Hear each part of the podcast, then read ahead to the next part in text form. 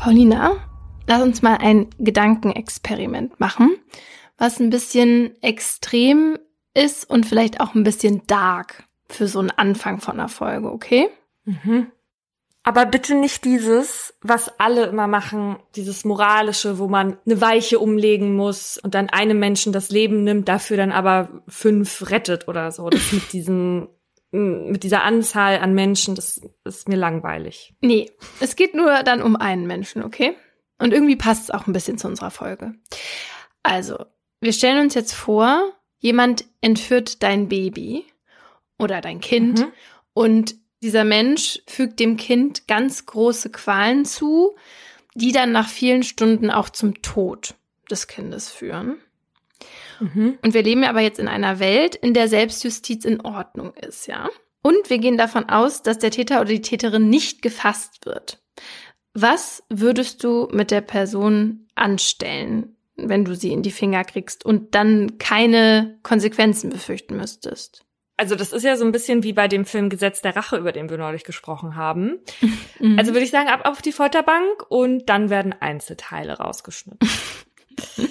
nee, also selbst in unserer Welt könnte ich das irgendwie nachvollziehen, ehrlicherweise, wenn man sich so recht, aber also nur weil ich das nachvollziehen kann, heißt das ja nicht, dass ich das gut heiße. Mhm. Also in unserer Welt würde ich das verwerflich finden. Und ich bin froh, dass jetzt auch keine Angehörigen zum Beispiel über Gerechtigkeit entscheiden. In einer anderen Welt, also in deiner Welt, schwierig. Also ich glaube, wir würden generell sehr viele Dinge tun, von denen wir jetzt nicht wagen würden, sie zu tun, wenn sie erlaubt wären. Ja, okay. Aber ich habe mir halt jetzt dieses Szenario mit meinem Mann vorgestellt. Also, wenn dem sowas passieren würde, was ich dann machen würde, ne? Mhm. Und da bin ich zu dem Schluss gekommen, dass ich mit der Person genau dasselbe machen würde, wie diese Person mit meinem Mann. Also dieses Konzept Auge um Auge, das fände ich in dieser theoretischen Vorstellung, fände ich das gerecht. Ja, ja, für, also klar, weil es wäre ja auch ungerecht, wenn die Person das nicht irgendwie sühnen muss, was sie getan mhm. hat. Ne? Also dieser Wunsch nach Gerechtigkeit ist ja ganz tief in Menschen verankert. Und außerdem kann man sich so ja auch aus der Opferrolle befreien, ohne jetzt Selbstjustiz gutheißen zu wollen. Ne? Aber auch wenn das die Wunde wahrscheinlich nicht wirklich heilt, verstehe ich den Gedanken dahinter total. Also, dass man seine Wut auch loswerden will und die Person bestrafen will. Ja, und auch vielleicht, um der Person eine Lektion zu erteilen. Mhm. Und deswegen habe ich mir überlegt, dass du Courtney Bauer eine Zimmer Wie witzig wäre das? Elf Jahre nachdem sie dir fast die Nase in der Disco gebrochen hat, weil du mit ihrem Ex geredet hast. Ist jetzt die Zeit gekommen. Wenn ich so auflauern würde und dann einfach so aus dem Nichts voll mit der Faust in die Fresse. nee, Weißt du, was ich mir eigentlich überlegt habe? Dass ich dir demnächst auch was klaue und dir dann nicht sage, was es war. Oh, oh, oh, oh, oh, oh, oh, oh. Damit du merkst, wie gemein das war. Zur Erklärung. Wir haben in der Jugendstrafrechtfolge neulich über Diebstähle gesprochen. Und da habe ich gesagt, dass ich als Teenager nie geklaut habe. Aber dass das nicht heißt, dass wenn man als Teenager nichts macht, dass man dann im Erwachsenenalter raus ist, weil ich Laura nämlich ein T-Shirt geklaut habe. Und ich kann jetzt auch sagen, dass es ein T-Shirt ist, denn ich habe es neulich einfach angezogen, als sie hier war. Und eigentlich hattest du gesagt, dass ich es erstmal behalten darf. Deswegen weiß ich jetzt nicht, ob das jetzt so fair ist.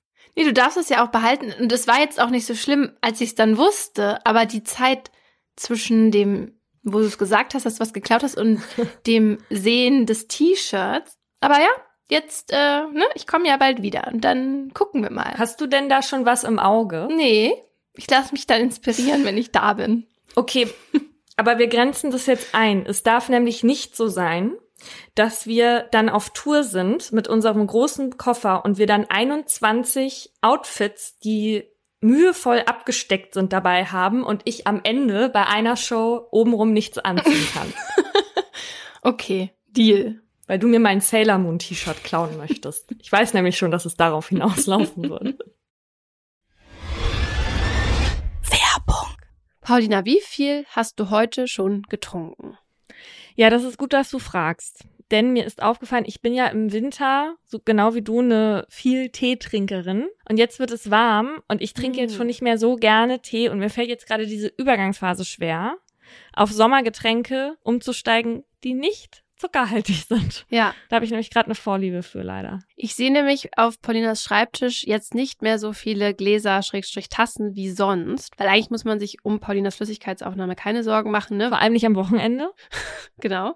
Und bei einer Aufnahme ist eigentlich immer auf jeden Fall ja ein großes Wasserglas, dann Kaffee und der kann mhm. eben dann warm oder kalt sein und eben Tee, aber jetzt ist es eben um einen Behälter dann jetzt schon auch weniger geworden. Ja. Mhm. Aber ich finde es ja schon bemerkenswert, dass du, also Paulina, das müsst ihr wissen, wenn sie durch ihre Wohnung spaziert, hat sie eigentlich immer dieses große Wasserglas dabei. Also egal, wo du hingehst, wenn du dich jetzt äh, im Badezimmer fertig machst oder so, das Wasserglas kommt mit. Oder ans Bett auch. Weil ich immer Durst habe, ja. Ja. Mhm, schon. Das ist wirklich gut, weil bei mir ist das oft so, dass ich es vergesse. Wenn es dann nicht direkt neben mir steht, dann vergesse ich und dann bin ich auch zu faul, um nach unten zu gehen und mir ja. dann Wasser zu holen. Aber das ist bei dir ja nicht so. Du bist einfach zu durstig.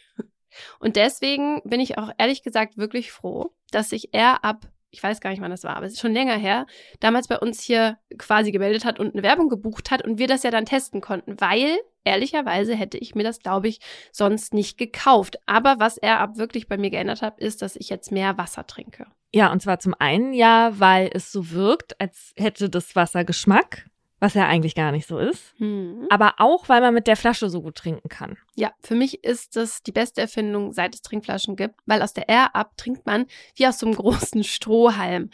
Das heißt, man muss die Flasche nicht so hoch halten. Ja. Naja, also was aber ja auch das Besondere ist, das hast du eben schon angesprochen, ist, dass man mit der Air Up Wasser trinkt, das aber nach etwas anderem schmeckt. Und zwar durch die Aromapots also mit R abnimmt der Körper nur Wasser und keine Zusatzstoffe, Zucker oder Kalorien zu sich. Und mittlerweile gibt es die Duftpots auch in über 20 Geschmacksrichtungen, wie Himbeer, Zitrone, Mango, Maracuja oder sogar auch gut für den Sommer Eiskaffee.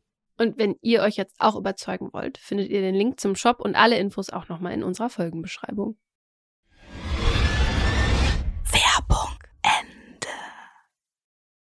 Und damit herzlich willkommen zu Mordlust, einem Podcast der Partner in Crime.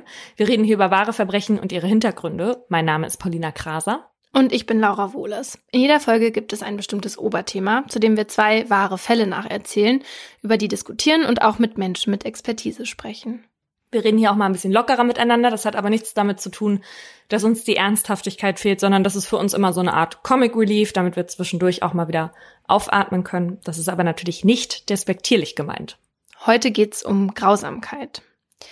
Eigentlich solltet ihr das mittlerweile schon wissen, aber um nochmal alle abzuholen. Um in Deutschland zu einer lebenslangen und damit zum höchstmöglichen Haftstrafe verurteilt zu werden, muss man einen Mord oder einen besonders schweren Fall des Totschlags begangen haben. Und einen Mord begeht man dann, wenn die Tat gewisse Kriterien erfüllt. Beispielsweise, weil man ein bestimmtes Motiv gehabt hat. Also hat man zum Beispiel aus Habgier getötet, weil man halt an das Geld des Opfers wollte, dann ist ein Mordmerkmal erfüllt und dann muss das Gericht einen auch des Mordes schuldig sprechen.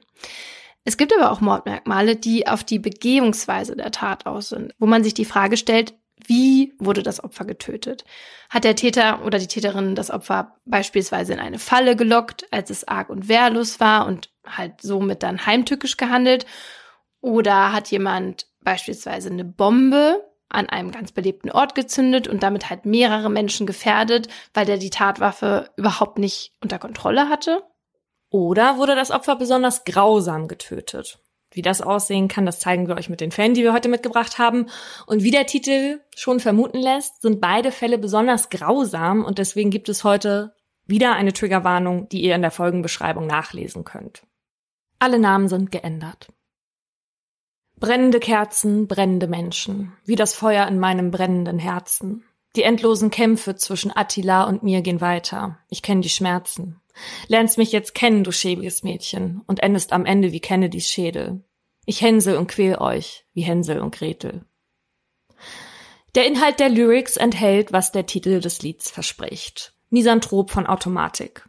Sowas läuft nicht im Radio. Die beiden jungen Männer haben den Titel absichtlich abgespielt, während sie in dem geliehenen weißen Transporter sitzen, auf dem Weg zu Lea.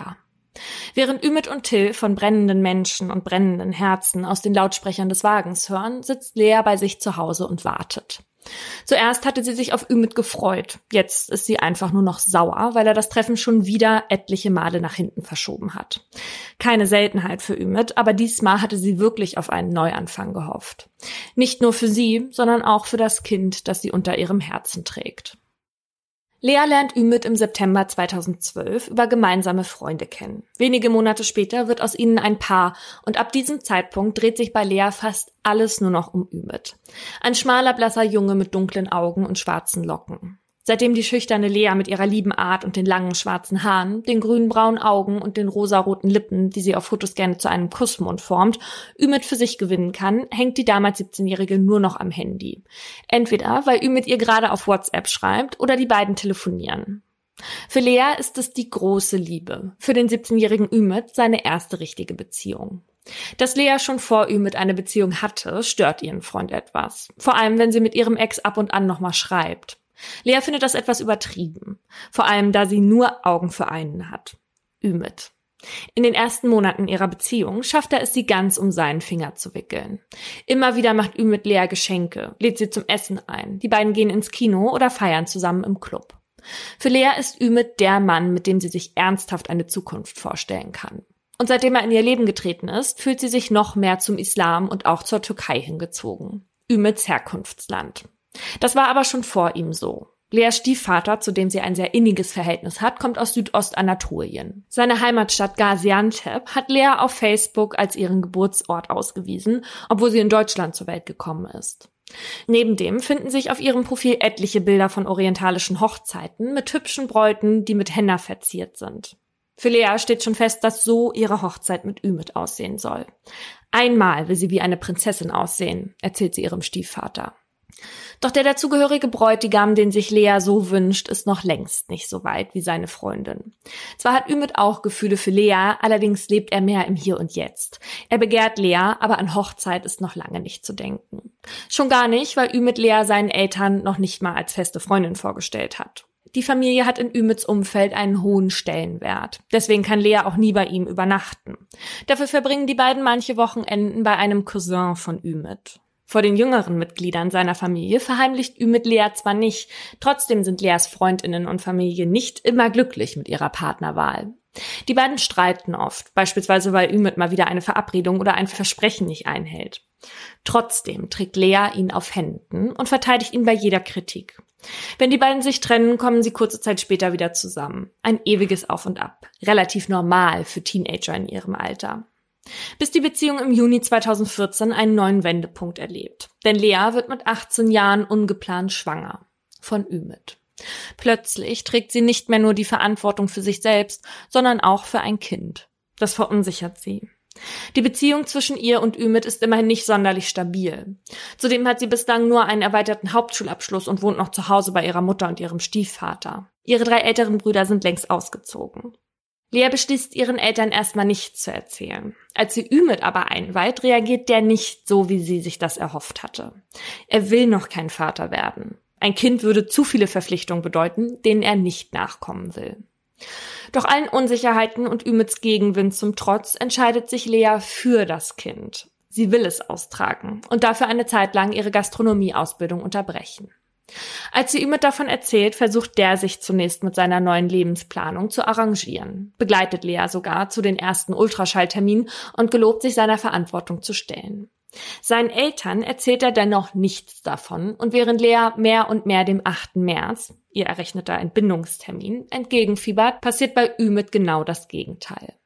Ihm wird bewusst, dass er das alles gar nicht wirklich will, an zwei Menschen für den Rest seines Lebens gebunden zu sein. Und so entwickelt sich eine Ablehnung Lea und dem Kind gegenüber, die sich mit jeder Woche verhärtet. Er nimmt seiner Freundin übel, dass sie sich mit ihrer Entscheidung einfach über ihn hinwegsetzt. Für ihn fühlt es sich so an, als will Lea seine Zukunft zerstören. Und das sagt er ihr auch so. Ümits kleines Geheimnis bleibt leider keins. Weil in der Familie jemand tratscht und es seinen Eltern steckt, sind die nicht nur enttäuscht, sondern auch besorgt. Wie Ümits Eltern zu der Schwangerschaft stehen, erfährt Lea spätestens, als bei ihr zu Hause das Telefon klingelt. Es ist Ümits Vater, der mit Leas Stiefvater sprechen will. Wir haben ein Problem. Lea ist schwanger, sagt Ümits Vater. Leas Stiefvater fällt aus allen Wolken. Bis eben wusste er noch nichts von Leas Schwangerschaft. Denn die ist erst im dritten Monat und kann ihren Bauch noch gut verstecken. Ümits Vater sagt weiter, dass er und sein Sohn das Kind nicht wollen würden und Lea mit ihrer Entscheidung ganz alleine dastünde. Ob er denn seine Stieftochter nicht ins Gebet nehmen könne, dass sie das Kind abtreibe, will Ümits Vater wissen. Leas Stiefvater ist zwar überrumpelt von der Situation, fängt sich allerdings recht schnell. Das sei ganz alleine Leas Entscheidung, entgegnet ihr Stiefvater. Nach dem Gespräch sind sich Leas Eltern einig. Sie wollen ihre Tochter unterstützen, wenn sie das Kind allein großzieht. Und Ümit solle sie erstmal lieber nicht sehen. Ihr Stiefvater hat, was ihn angeht, kein gutes Gefühl. Einmal muss er Lea von einer Tankstelle abholen, nachdem sie sich zuvor mit Ümit getroffen hatte. Sie sagt, er habe wieder versucht, sie dazu zu drängen, abzutreiben. Jetzt wolle sie nichts mehr mit ihm zu tun haben und einfach nur noch das Kind austragen. Irgendwie würde sie es schon schaffen. Sie, ihre Eltern und das kleine Mädchen, das in ihr heranwächst. Ihr ganzer Stolz. Seitdem sie schwanger ist, postet Lea jetzt auch häufiger Fotos von Babys auf Facebook. Bilder, die sie im Internet findet. Ihr Titelbild zeigt einen Säugling, der in einem kleinen Strampler auf einem Sofakissen liegt. Vielleicht wird es bald ein Foto von Leas eigenem Baby weichen. Einem Baby, mit dem der Vater schon jetzt nichts zu tun haben will. Deswegen macht er mit Lea Schluss. Wegen der Schwangerschaft und weil sie sich seinem Willen nicht beugt, das Kind abzutreiben. Danach sehen sie sich zwar nochmal, aber im November, als Lea im sechsten Monat ist, bricht der Kontakt der beiden dann endgültig ab. In der Zeit macht sich Lea auf die Suche nach einer eigenen Wohnung, versucht ihre Zukunft neu zu gestalten. Sie spricht viel mit anderen über ihre Situation, holt sich Ratschläge, was sie jetzt machen soll, wie sie an eine Wohnung kommt und vor allem, wie sie sich gegenüber Ümit verhalten soll. Ihre Freundin Gina gibt ihr den Rat, dass Lea sich rechtzeitig beim Jugendamt melden solle, um dem die Legitimation zu übertragen, sich um die Vaterschaftsfeststellung und den Unterhalt zu kümmern. Ein Rat, den Lea gerne annimmt. Dass das schwere Folgen haben wird, weiß zu diesem Zeitpunkt noch niemand. Es ist der 13. Januar 2015, ein kalter Wintertag in Berlin. Leas Bauch ist längst kugelrund geworden und sie merkt, wie sich die Kleine durch Tritte bemerkbar macht. Die 19-Jährige ist nun im achten Monat schwanger und noch immer unglücklich verliebt, was ihr zu schaffen macht. Sie kümmert sich nun allein darum, dass für die Geburt im März alles bereit ist. Heute steht der Termin beim Jugendamt an, den ihr ihre Freundin ans Herz gelegt hat. Dort sichert man ihr Unterstützung zu. Ümit wird ein Schreiben bekommen mit der Aufforderung, die Vaterschaft anzuerkennen. Aber Lea will mehr als nur eine offizielle Bekundung auf Papier. Sie möchte, dass er Teil ihrer kleinen jungen Familie ist. Abends hält sie es dann nicht mehr aus. Sie öffnet WhatsApp und tippt Ümit. Mir ist einiges klar geworden ist viel passiert, viel Schlechtes, aber auch Gutes und jetzt fängt ein neues Jahr an und ich finde, das ist irgendwie auch eine gute Gelegenheit für einen Neuanfang. Wir werden Eltern und wir sollten an erster Stelle an unsere Tochter denken und uns verstehen und zusammenreißen. Immerhin soll sie glücklich aufwachsen. Das ist doch der Wunsch von uns beiden, oder? Dann tippt sie auf Senden.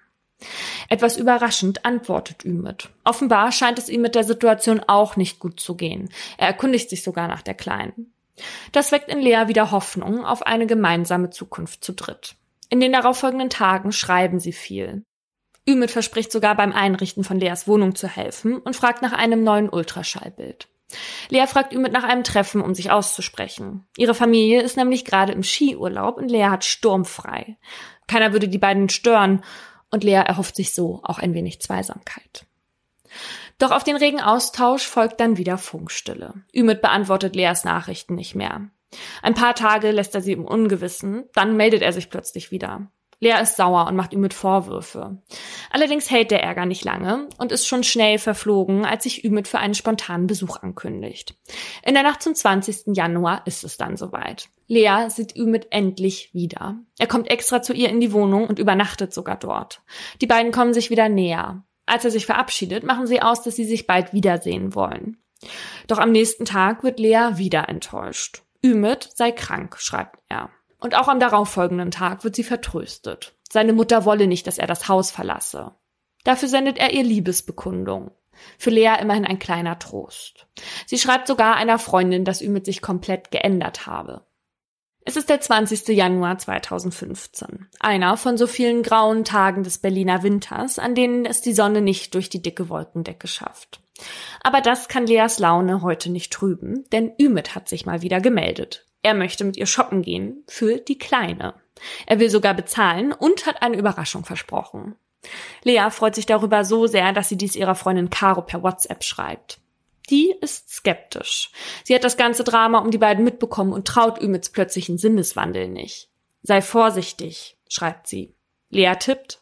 Keine Sorge. Wenn er etwas vorgehabt hätte, hätte er es schon längst getan.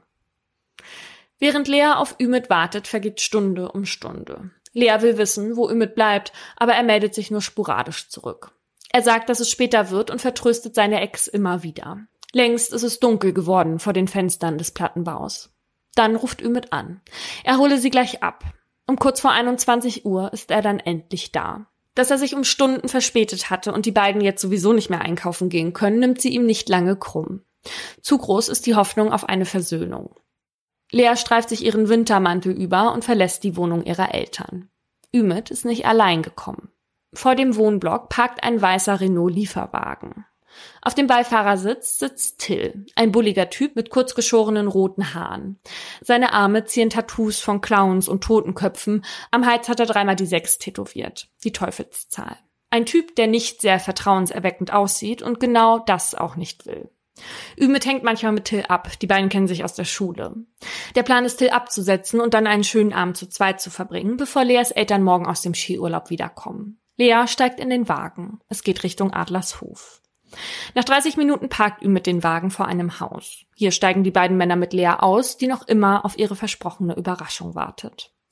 Über einen schmalen Pfad bahnen sich die drei ihren Weg in die hinter dem Haus gelegene Kölnische Heide, einem Waldgebiet, dessen Boden die vertrockneten braunen und mit Frost verzierten Blätter des letzten Herbstes verdecken. Die kargen Äste recken in den tiefschwarzen Himmel. Lea schiebt ihren Babybauch vorne voran und leuchtet mit der Taschenlampe ihres Handys auf den Boden. 400 Meter laufen sie, bis der Wald die drei Teenager komplett in sich verschlungen hat. Lea ist, ohne es zu wissen, in eine Falle getappt und hatte den beiden sogar noch den Weg in ihr Unglück geleuchtet. Ein dumpfes Schlaggeräusch. Leas Wintermantel ist nur ein dürftiger Puffer zwischen ihr und dem Schlagstock, mit dem auf sie eingedroschen wird. Okay. Sie hat es nicht kommen sehen. Und bevor sie dazu kommt, sich vor der Attacke schützen zu können, sticht etwas in ihren rechten Unterbauch. -mm. Gleich danach nochmal das Stechen. Diesmal von hinten unter ihre Rippe. Ein langes Brotmesser. Noch ein Stich. Lea versucht es mit den Händen abzuwehren. Dann landen Messer und Schlagstock plötzlich auf dem Boden. Till packt Lea, macht sie bewegungsunfähig, hält sie ganz fest. Es gluckert. Ümit schraubt einen Deckel auf. Etwas Nasses verteilt sich auf Leas Oberkörper über ihren Klamotten, über ihren Bauch. Es riecht nach Benzin. Plötzlich leuchtet zwischen den dunklen Birkenstämmen und unter dem in tiefem Blau getauchten Himmel ein roter Feuerball auf. Es ist Lea, die in Flammen steht. Nein. In Sekundenbruchteilen frisst sich die Hitze des Feuers durch den Stoff bis in Leas Haut. Panisch versucht sie sich die brennende Jacke über den Kopf zu ziehen und läuft dabei ein paar Meter weg von Ümit und Till. Doch sie hat keine Chance. Sie stolpert, fällt zu Boden und verbrennt gemeinsam mit ihrer ungeborenen Tochter. Den Rest verbirgt die Nacht. Es ist das gnadenlose Licht der Dämmerung, das zutage fördert, was für eine furchtbare Tat sich hier gestern zugetragen hat. Eigentlich sind die Hunde zu dieser Zeit immer mit Gassi beschäftigt, doch an diesem Morgen hat etwas anderes die Aufmerksamkeit geweckt. Etwas, das in einer Mulde liegt. Als die HalterInnen nachsehen, machen sie einen schrecklichen Fund. Auf dem erdigen Boden zwischen dem Laub liegt ein verkohlter Körper. Sofort rufen sie die Polizei. Noch in derselben Nacht, in der Lea mit Ümit und Till in den Wald gefahren war, wird die 19-Jährige als vermisst gemeldet. Und zwar von ihrem Ex-Freund. Ümit war gegen halb drei Uhr morgens mit seinem Vater auf der Neuköllner Polizeiwache aufgetaucht. Relativ emotionslos schilderte er dort, dass sein Freund Till ihn auffällig oft gefragt habe, was wäre, wenn Lea tot wäre. Ümit spricht von einem Brotmesser und einem Benzinkanister. Gegenstände, die bei der toten Lea im Wald gefunden wurden, und davon, dass Till mit Lea davongefahren sei.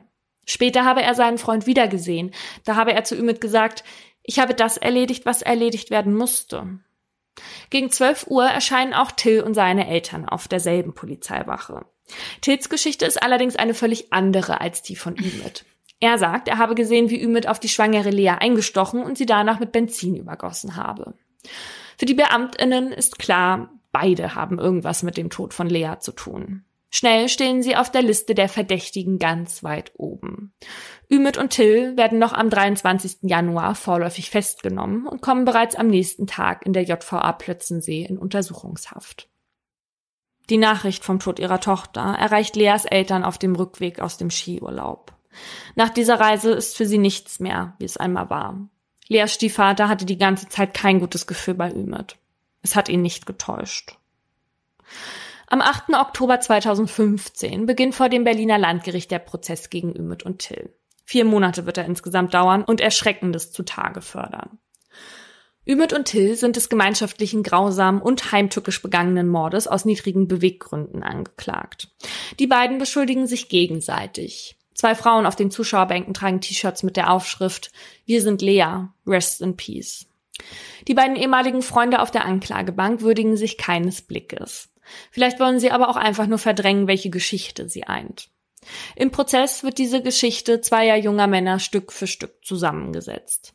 Ümit, eigentlich immer ein auffälliger Junge gewesen, trinkt selten, nimmt keine Drogen und gilt auch nicht als gewalttätig. Als einziger Bruder neben seinen vier Schwestern ist er der Kronprinz der Familie, die zu siebt in einer Dreizimmerwohnung lebt. Er muss nichts und darf alles. Er lebt, wie es ihm passt. Ümit packt zwar die mittlere Reife, seine Ausbildung als Metallbauer bricht er aber ab. Till kennt Ümit seit der achten Klasse. Obwohl die beiden ihre Tat verbindet, sind sie doch recht unterschiedlich. Im Gegensatz zu Ümit ist Till schon öfter strafrechtlich in Erscheinung getreten und gilt als aggressiv und kriminell. Er wächst in prekären Familienverhältnissen auf. Sein Vater ist starker Alkoholiker, seine Mutter respektiert er nicht. 2009 tritt er sie so heftig, dass sie sich den Rücken verletzt. Einmal zündet er einem Mitschüler die Nackenhaare an. Till zieht mit 15 Jahren von zu Hause aus und wird mit 16 Jahren das erste Mal Vater. Das zweite Kind bekommt er, als er 19 Jahre alt ist, von derselben Frau. Sie ist gerade schwanger, als Till gemeinsam mit Ümit Lea in den Wald lockt. Wenn jemand Till Probleme macht, dann ist seine Lösung Gewalt. Sein Vorstrafenregister ist lang. Ein Eintrag rührt daher, dass er Fotos von seiner Ex und deren Mutter, die wiederum ein Verhältnis mit Tills Vater hatte, bei YouTube zu einem Video verarbeitete und dort als hässliche Nutte und Kudammschlampe beleidigte. Mhm. Dass Frauen in dem Umfeld von Till und Ümit wenig respektiert werden, macht auch Ümits bester Freund Karim deutlich, der als Zeuge geladen wird. Seine Freundin, mit der er ein Kind hat, ist im Handy unter Fotze abgespeichert. Nein! Warte mal, und die sind noch zusammen? Ja. Und es hat die psychiatrische Sachverständige doch irritiert. Oh mein Gott, das ist ja einfach nur krass. Nett. Karim berichtet, wie er im Herbst 2014 mitbekommt, wie Ümit nach Lösungen für das Problem von Leas Schwangerschaft sucht. Man könne ihr ja in den Bauch boxen, überlegt Ümit zunächst.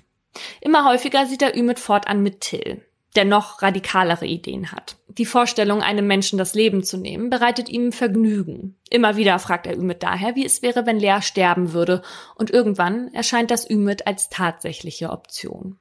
Die beiden beratschlagen, wie man Lea am besten umbringen könne. Wohl möglich mit einer Überdosis Schlaftabletten oder doch eher mit einer Machete oder einem Schuss in den Kopf Ümits bester Freund Karim hört die Gespräche damals mit. Er hält das alles zu dem Zeitpunkt aber für leeres Gelaber, wie er im Gericht aussagt. Mhm.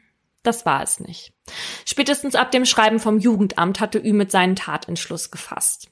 Mit dem Brief wurde ihm bewusst, dass die Vaterschaft für ihn rechtliche und finanzielle Konsequenzen haben würde, die er nun nicht mehr umgehen kann. Er gibt Till Bescheid, dass es Zeit wird, die Tat konkret vorzubereiten. Die Tage bevor Lea sterben soll, nimmt Ümit wieder Kontakt zu ihr auf, um sie in Sicherheit zu wiegen. Nicht, weil er sie liebt. In dieser Zeit hat er bereits eine Affäre mit einer anderen, die ebenfalls von ihm schwanger wird, das Kind aber abtreibt. Während Ümit in der Woche vor der Tat versucht durch Nachrichten und ein Treffen wieder Vertrauen zu Lea aufzubauen, beschafft Till die späteren Tatwaffen. Den Schlagstock leiht er sich von seinem Bruder, angeblich für seinen Security-Job. Das 34 Zentimeter lange blau-weiße Brotmesser, mit dem er Lea später in den schwangeren Bauch stechen wird, steht Till bei der Mutter seiner Freundin. Den weißen Lieferwagen leiht sich der junge Mann wiederum von einem Freund seines Vaters. Dieser willigt ein, da Till gelegentlich in seiner Baufirma jobbt. Ein Benzinkanister aus dem Lager füllen Ümit und er, kurz bevor sie bei Lea aufschlagen. Damit ist die Ausrüstung für die brutale Tat komplett. Den ganzen Tag über pushen sich die beiden mit aggressiver Musik. Brennende Menschen, wie das Feuer in meinem brennenden Herzen. Wie brutal die Tat tatsächlich war, wird spätestens mit der Aussage der Brandsachverständigen deutlich, die von Leas letzten Sekunden berichtet. Unter gefühlter Anspannung, die im Gerichtssaal herrscht, erzählt sie davon, dass Lea noch bei Bewusstsein war, als sie verbrannte, und dass sie nicht wie in einem Innenraum vom Einatmen der Rauchgase bewusstlos wurde, sondern frischen Sauerstoff bekam, was ihr Leiden am Ende nur noch schlimmer machte. Es sei ein äußerst qualvoller und schmerzhafter Tod gewesen, dem Lea bei vollem Bewusstsein entgegentreten musste. Während Ümit so tut, als ginge ihn das alles gar nichts an, quellen aus Leas Eltern die Emotionen. Ihr Stiefvater ist im Zeugenstand teilweise so aufgewühlt, dass man Schwierigkeiten hat, ihn zu verstehen. Er berichtet davon, dass Ümits Vater ein zweites Mal bei der Familie anrief, als Ümit verhaftet wurde. Herzliches Beileid. Meine Familie ist kaputt, soll er gesagt haben. Als einer der Prozesstage auf Leas Geburtstag fällt, bringt er eine rote Rose mit und legt sie vor sich auf den Tisch. Seit Leas Tod ist der Alltag ihrer Familie von Trauer bestimmt. Lea hat eine große Lücke hinterlassen. In der Zeit der Verhandlung sagt Leas Stiefvater in einem Interview, Leas Mörder hat auch einen Teil von uns getötet. Das Mindeste, was sich die Familie also vom Prozess erhoffen kann, ist eine Entschuldigung. Leas Stiefvater hatte Ümit vor dem Prozess schwer belastet und ihm unterstellt, auf eine Abtreibung gedrängt zu haben. Was denn wäre, wenn seine Tochter schwanger sei, habe Leas Stiefvater gefragt.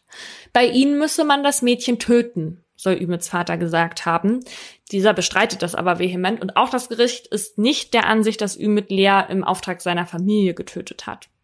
Allerdings kommt heraus, dass Ümits Eltern, vor allem seine Mutter, ihm tatsächlich zutrauten, Lea etwas anzutun. Als sie ihn eines Tages nämlich nicht erreichen können und wussten, dass er mit Lea unterwegs ist, machten sich die Eltern furchtbare Sorgen. Seine Mutter schickte ihm sogar eine SMS, in der stand, dass die Familie Ümit mit dem Kind auch unterstützen würde. Am Ende passierte während des Treffens aber nichts. Bei dieser dichten Indizienlage erscheint es fast etwas seltsam, welche Verteidigungsstrategie die Anwältinnen von Ümit und Till fahren. Sie fordern einen Freispruch. Denn es sei ja gar nicht erwiesen, dass es Ümit und Till waren, die Lea getötet haben. Es gäbe keine Beweise dafür, dass einer oder beide am Tatort gewesen waren. Es könne auch ein schlimmer Unfall gewesen sein. Mhm. Es war Mord, urteilt das Gericht und schickt die beiden nach Jugendstrafrecht für 14 Jahre in den Knast. Till habe aus Mordlust gehandelt, weil er mal einen Menschen habe sterben sehen wollen und Ümit aus niedrigen Beweggründen. Das Mordmerkmal Grausamkeit wiegt in diesem Fall besonders schwer. Dazu kommt auch noch der Schwangerschaftsabbruch, den die beiden mit der Tat provoziert hatten. Leas Familie ist froh, dass das Urteil gesprochen ist. Doch auch die lange Gefängnisstrafe bringt Lea nicht zurück. Ein Leben lang wird ihre Familie um sie trauern. Um die liebenswerte junge Frau, die sich so über ihre kleine Familie gefreut hatte und ihrem Täter vertraute. Auch ihr kleines Mädchen, das bereits lebensfähig gewesen wäre, wird nie das Licht der Welt erblicken. Dabei hatte es längst einen Namen. Die Lara. Das bedeutet im Persischen so viel wie die, die mein Herz erobert. Die Lara bekam nie die Chance, das Herz ihres Vaters zu erobern. Also, ich fand's so schlimm, dass er ihr da zwischenzeitlich nochmal so Hoffnung gemacht hat.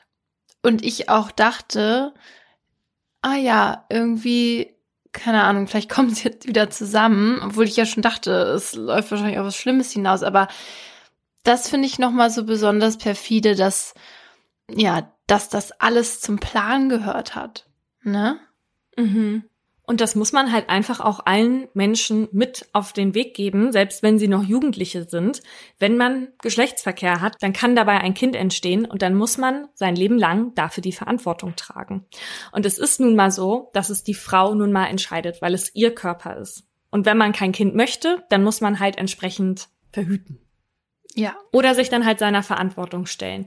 Also wie kommt man darauf, dass die Tötung von in dem Fall ja zwei Leben die Lage für irgendwen besser macht. Also das ist so abstrus. Und er hat ja danach, nachdem er Lea geschwängert hat, noch eine andere Person geschwängert. Mhm. Also er hat ja auch gar nicht jetzt daraus gelernt, dass er, oh, dass man ein Kind zeugen kann, wenn man halt nicht verhütet. Also wie kann man, genau, wie kann man so verantwortungslos sein? Mhm. Und vor allem, was hätte er gemacht, wenn diese Person auch entschieden hätte, das Kind zu behalten? Weißt du, es ist halt so, Ja. Ich weiß auch nicht, es wurde nicht im Urteil erklärt, wieso sie abgetrieben hatte, ob sie das aus eigenen Stücken eh heraus machen wollte oder ob da nicht vielleicht auch auf sie eingewirkt wurde. Ja, genau, weil ich meine, der Stiefvater von Lea, der hatte ja einfach perfekt reagiert, ja, als der da angerufen wurde von mhm. dem Vater, dass er gesagt hat, das ist ganz allein ihre Entscheidung. Aber eben, das weiß man auch nicht, wie andere Familien da reagieren bei jungen Menschen. Ne? Vielleicht wurde die neue Freundin oder Affäre halt auch dahin gedrängt, das abzutreiben am Ende. Ich verstehe überhaupt nicht diesen also ich meine, ich kann mir vorstellen, woher es denn rührt in diesem Fall, ne? Aber es ist ja auch absurd, dass Ümits Vater mit Leas Vater ja. sprechen will und nicht etwa mit Lea, die die Entscheidung trifft, oder mit ihrer Mutter, die ja nun mal ihre leibliche Mutter ist, sondern es müssen natürlich die Männer untereinander ausmachen. Genau, und dass immer von dem Problem auch die Rede ist. Das Problem. Mhm. Ein Kind ist kein Problem. Also, sie hat sich ja auch darauf gefreut. Sie hätte das ja auch alleine gemacht. Das, das regt mich nur so auf. Die, die hätte das ja auch, wenn er jetzt, keine Ahnung, kein Stück hätte teilnehmen wollen danach, ja, hätte sie es ja trotzdem gemacht und sie hat es auch alleine geschafft. Also er hätte auch einfach wegbleiben können. Das regt mich so auf, halt einfach. Hm. Naja, er wollte halt die Unterhaltszahlung nicht. Oh, nee. Und dann diese Art, jemanden umzubringen.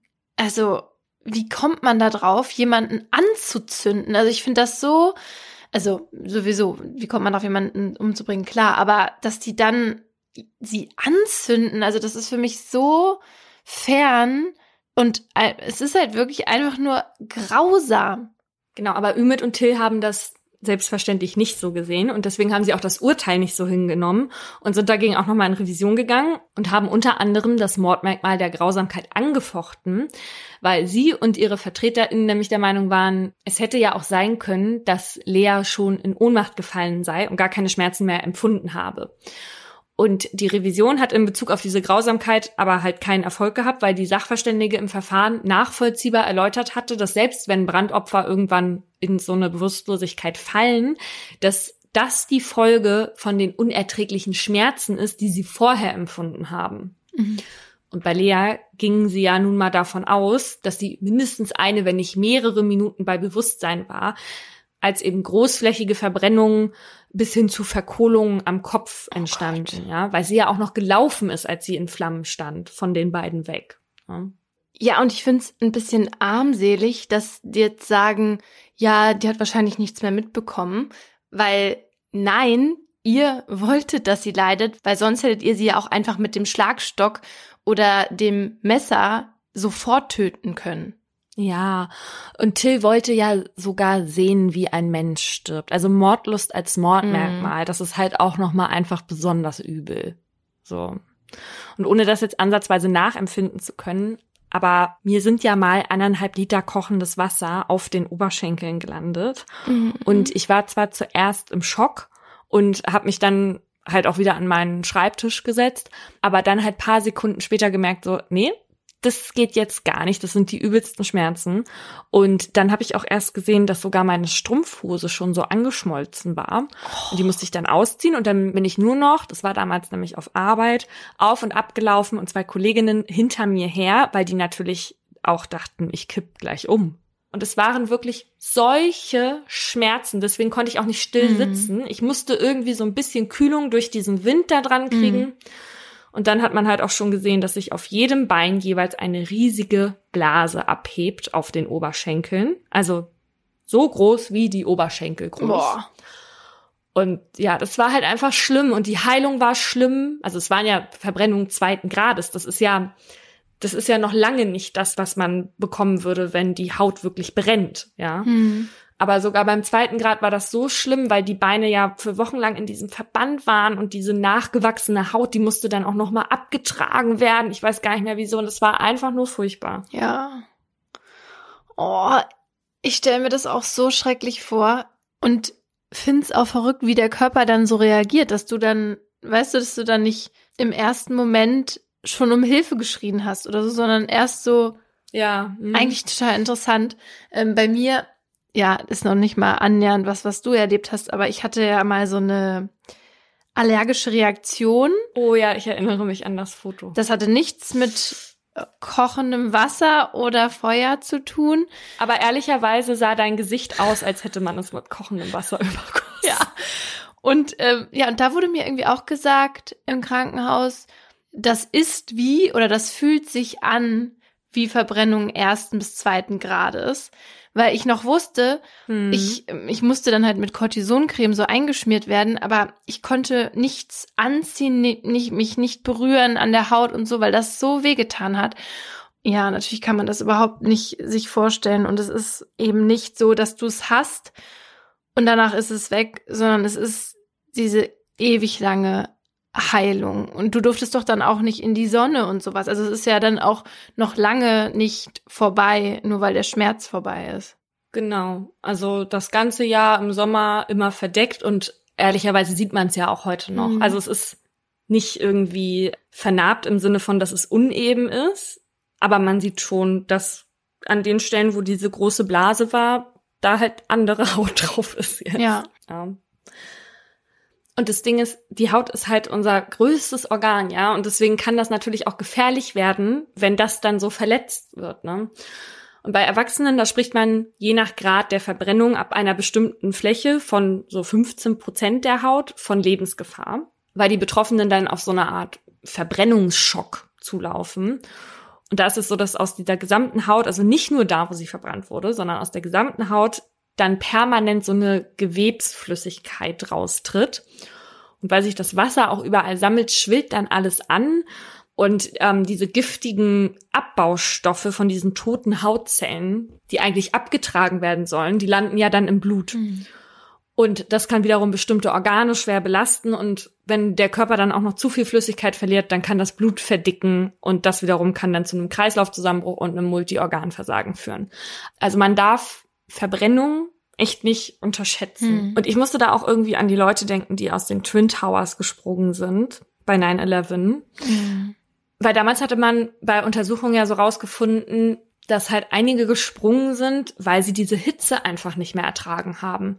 Und die Temperaturen im Gebäude, die lagen halt teilweise bei 1000 Grad Celsius. So. Es gibt halt einige, die das damals miterleben mussten und die eingeschlossen waren und die berichten, dass der Boden halt auch eben so heiß war, dass man auf die Schreibtische oder auf sonst was klettern musste, weil man nicht mehr stehen konnte in seinen Schuhen. Dr. Prulks sitzt im Nationalen Forschungsrat in Kanada, der menschliche Verhalten bei Bränden untersucht. Und sie sagt in einem Interview mit der New York Times, dass das Springen so ist, als würde man sich einen Finger verbrennen und dann halt von der heißen Herdplatte ziehen. Hm. Weil manche sich ja auch gefragt haben, warum springen die denn in den sicheren Tod? Ja. Ne, wenn vielleicht drinnen noch die Chance bestanden hätte oder so. Aber es ist halt, man hält halt die Hitze nicht mehr aus und dann springt man einfach. Eine, die am 11. September gerade im Nordturm des World Trade Centers war, ist Lauren Manning. Und als das erste Flugzeug in das Gebäude stürzte, äh, entstand so eine Art Feuerball und der ist dann durch einen Aufzugsschacht in die Lobby geschleudert worden. Und zwar direkt auf Lauren zu. Und Lauren erinnert sich noch an ein unglaublich lautes, pfeifendes Geräusch und daran, dass sie wenig später in Flammen stand. Sie sagt, der Schmerz war unermesslich erdrückend, er drang immer tiefer an mich ein, ich brannte bei lebendigem Leib. Es gibt keine anderen Worte dafür. Und Lauren stürmte dann halt eben raus und kann dann auch noch rechtzeitig in ein Krankenhaus gebracht werden, weil ihr draußen dann Leute geholfen haben. Über 80 Prozent ihres Körpers sind verbrannt. Oh. Sie liegt drei Monate im Koma. Es ist eh ein Wunder, dass diese Frau das überlebt hat. Da haben wirklich wenig Leute auch dran geglaubt. Mhm. Und am Ende dauert ihre Genesung halt zehn Jahre und es braucht etliche Operationen. Also abgesehen von diesen unerträglichen Schmerzen, selbst wenn man so einen Angriff überlebt, dauert es einfach, bis das geheilt ist und das alles überstanden ist. Und von daher wird bei einer Verbrennung am lebendigen Leib, selbst wenn die Qualen ab dem Entzünden nur ganz kurz sind, zehn Sekunden oder sogar weniger, mhm. von der Erfüllung des Merkmals der Grausamkeit ausgegangen. Mein Fall erzählt auch von einer jungen Frau und ihrem Kind, die auf der Suche nach einem ganz bestimmten Glück ist. Alle Namen habe ich geändert. 60 quälend lange Minuten muss Janine ausharren in der Sitzecke des Beerdigungsinstituts. An ihrer Seite Beate als moralische Stütze. Sie war es auch, die diesen Termin vereinbart hatte, nachdem Janine ihr offenbarte, dass ihre Tochter in drei Monaten sterben wird, an einem Tennisball großen Tumor in ihrem Kopf. Was sie sich denn für ihre kleine Mila vorstellen könnte, wird Janine von der Mitarbeiterin gefragt, die ihnen gegenüber sitzt. Eine Seebestattung fände sie schön, antwortet die 21-Jährige emotionslos. Das würde passen. Schließlich komme sie ja ursprünglich von der Nordseeküste.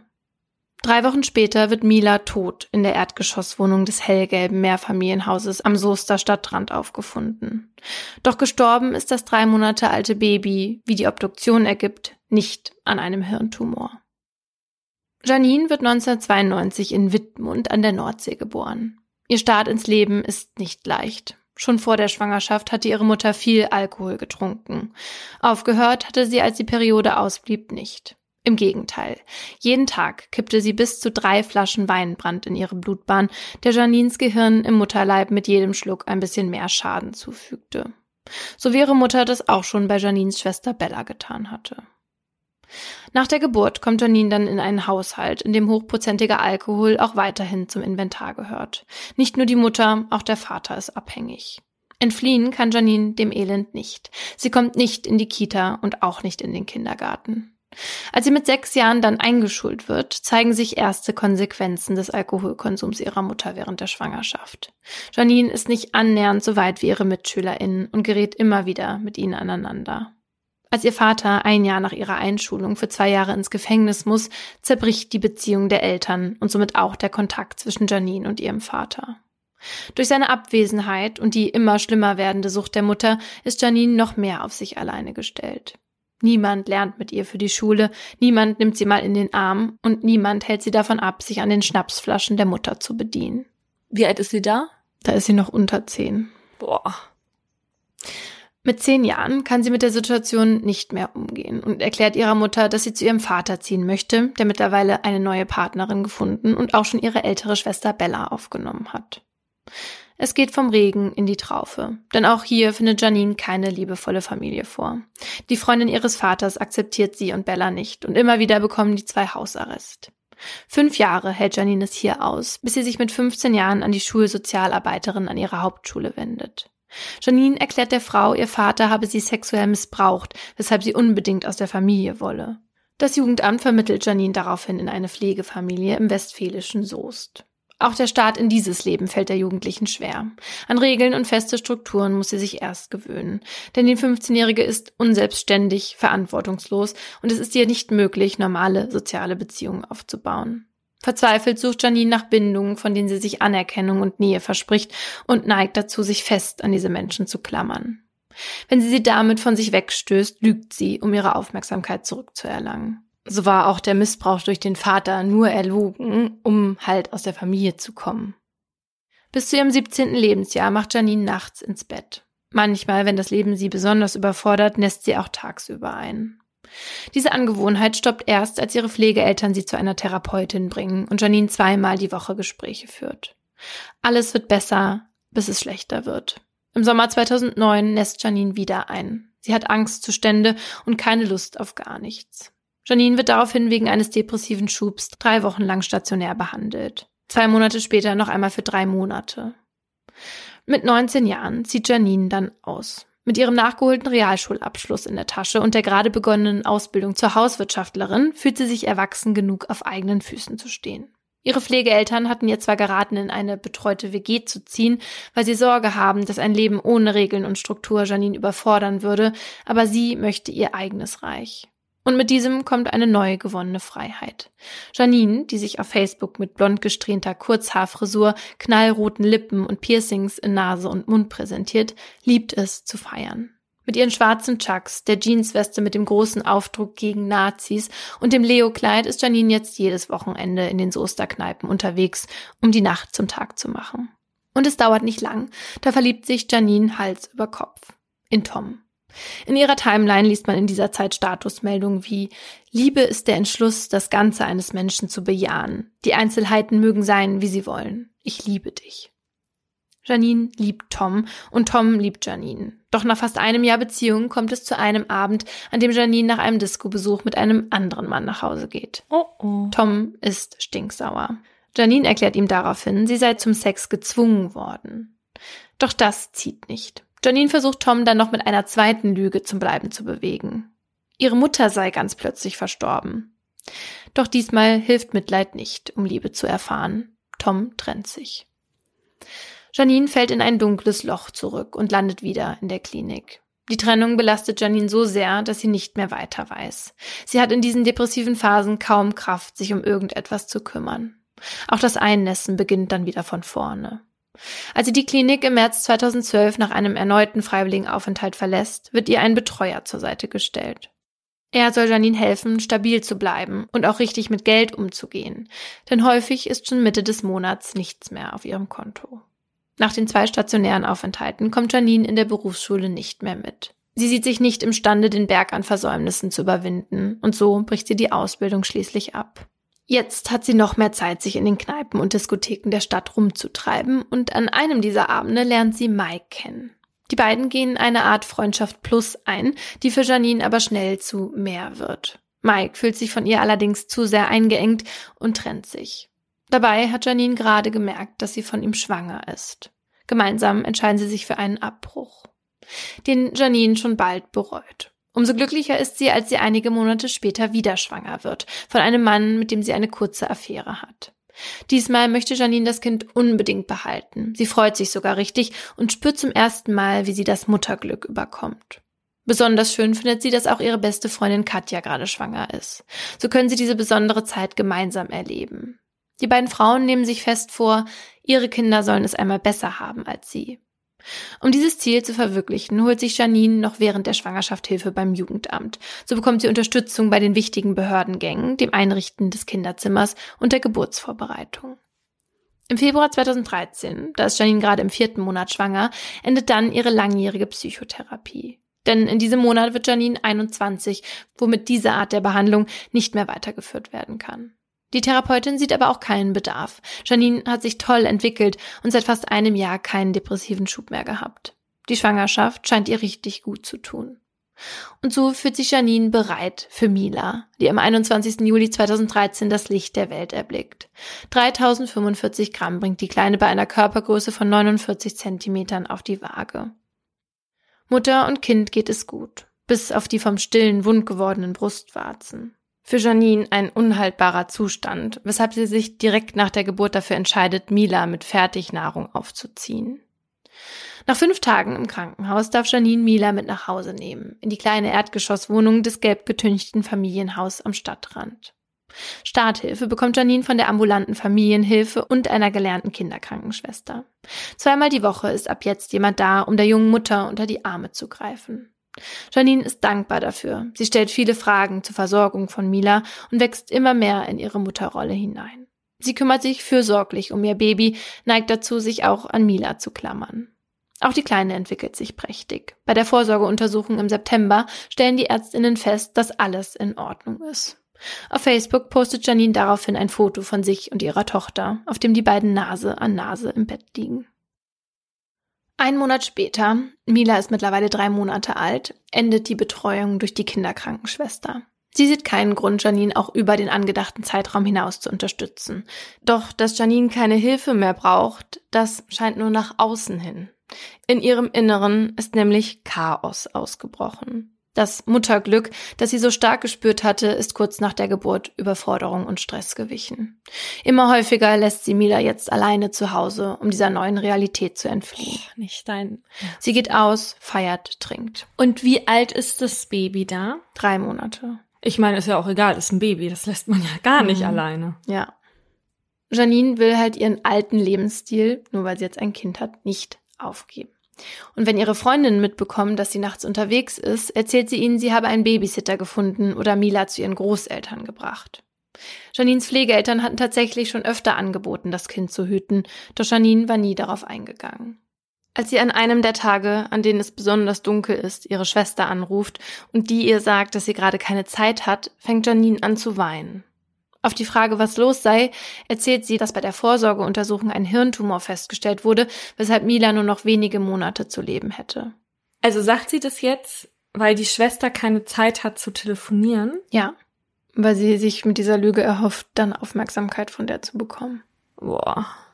Bella ist entsetzt und nimmt sich natürlich jetzt die Zeit und Aufmerksamkeit, die Janine von ihr braucht. Diese Lüge wird Janine in den nächsten Wochen aber auch noch anderen erzählen.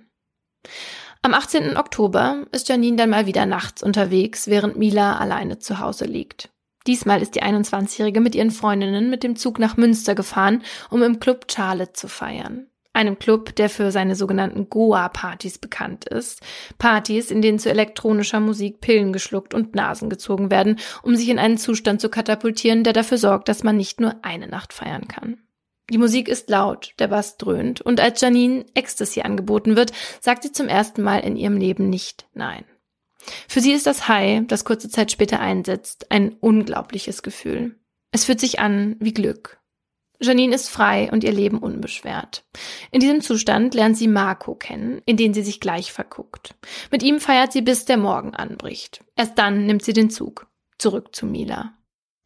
Der Joint, den sie dann am Samstag zum Runterkommen raucht, hilft nicht. Und so geht sie auch an diesem Abend wieder raus, diesmal mit einer Freundin in Soest. Als Janine von der Toilette der Kneipe kommt, ist sie wie verändert. Ich habe was genommen, sagt sie zur Erklärung. Als sie ihre Freundin zwischen zwei und drei Uhr verabschiedet, bleibt Janine noch.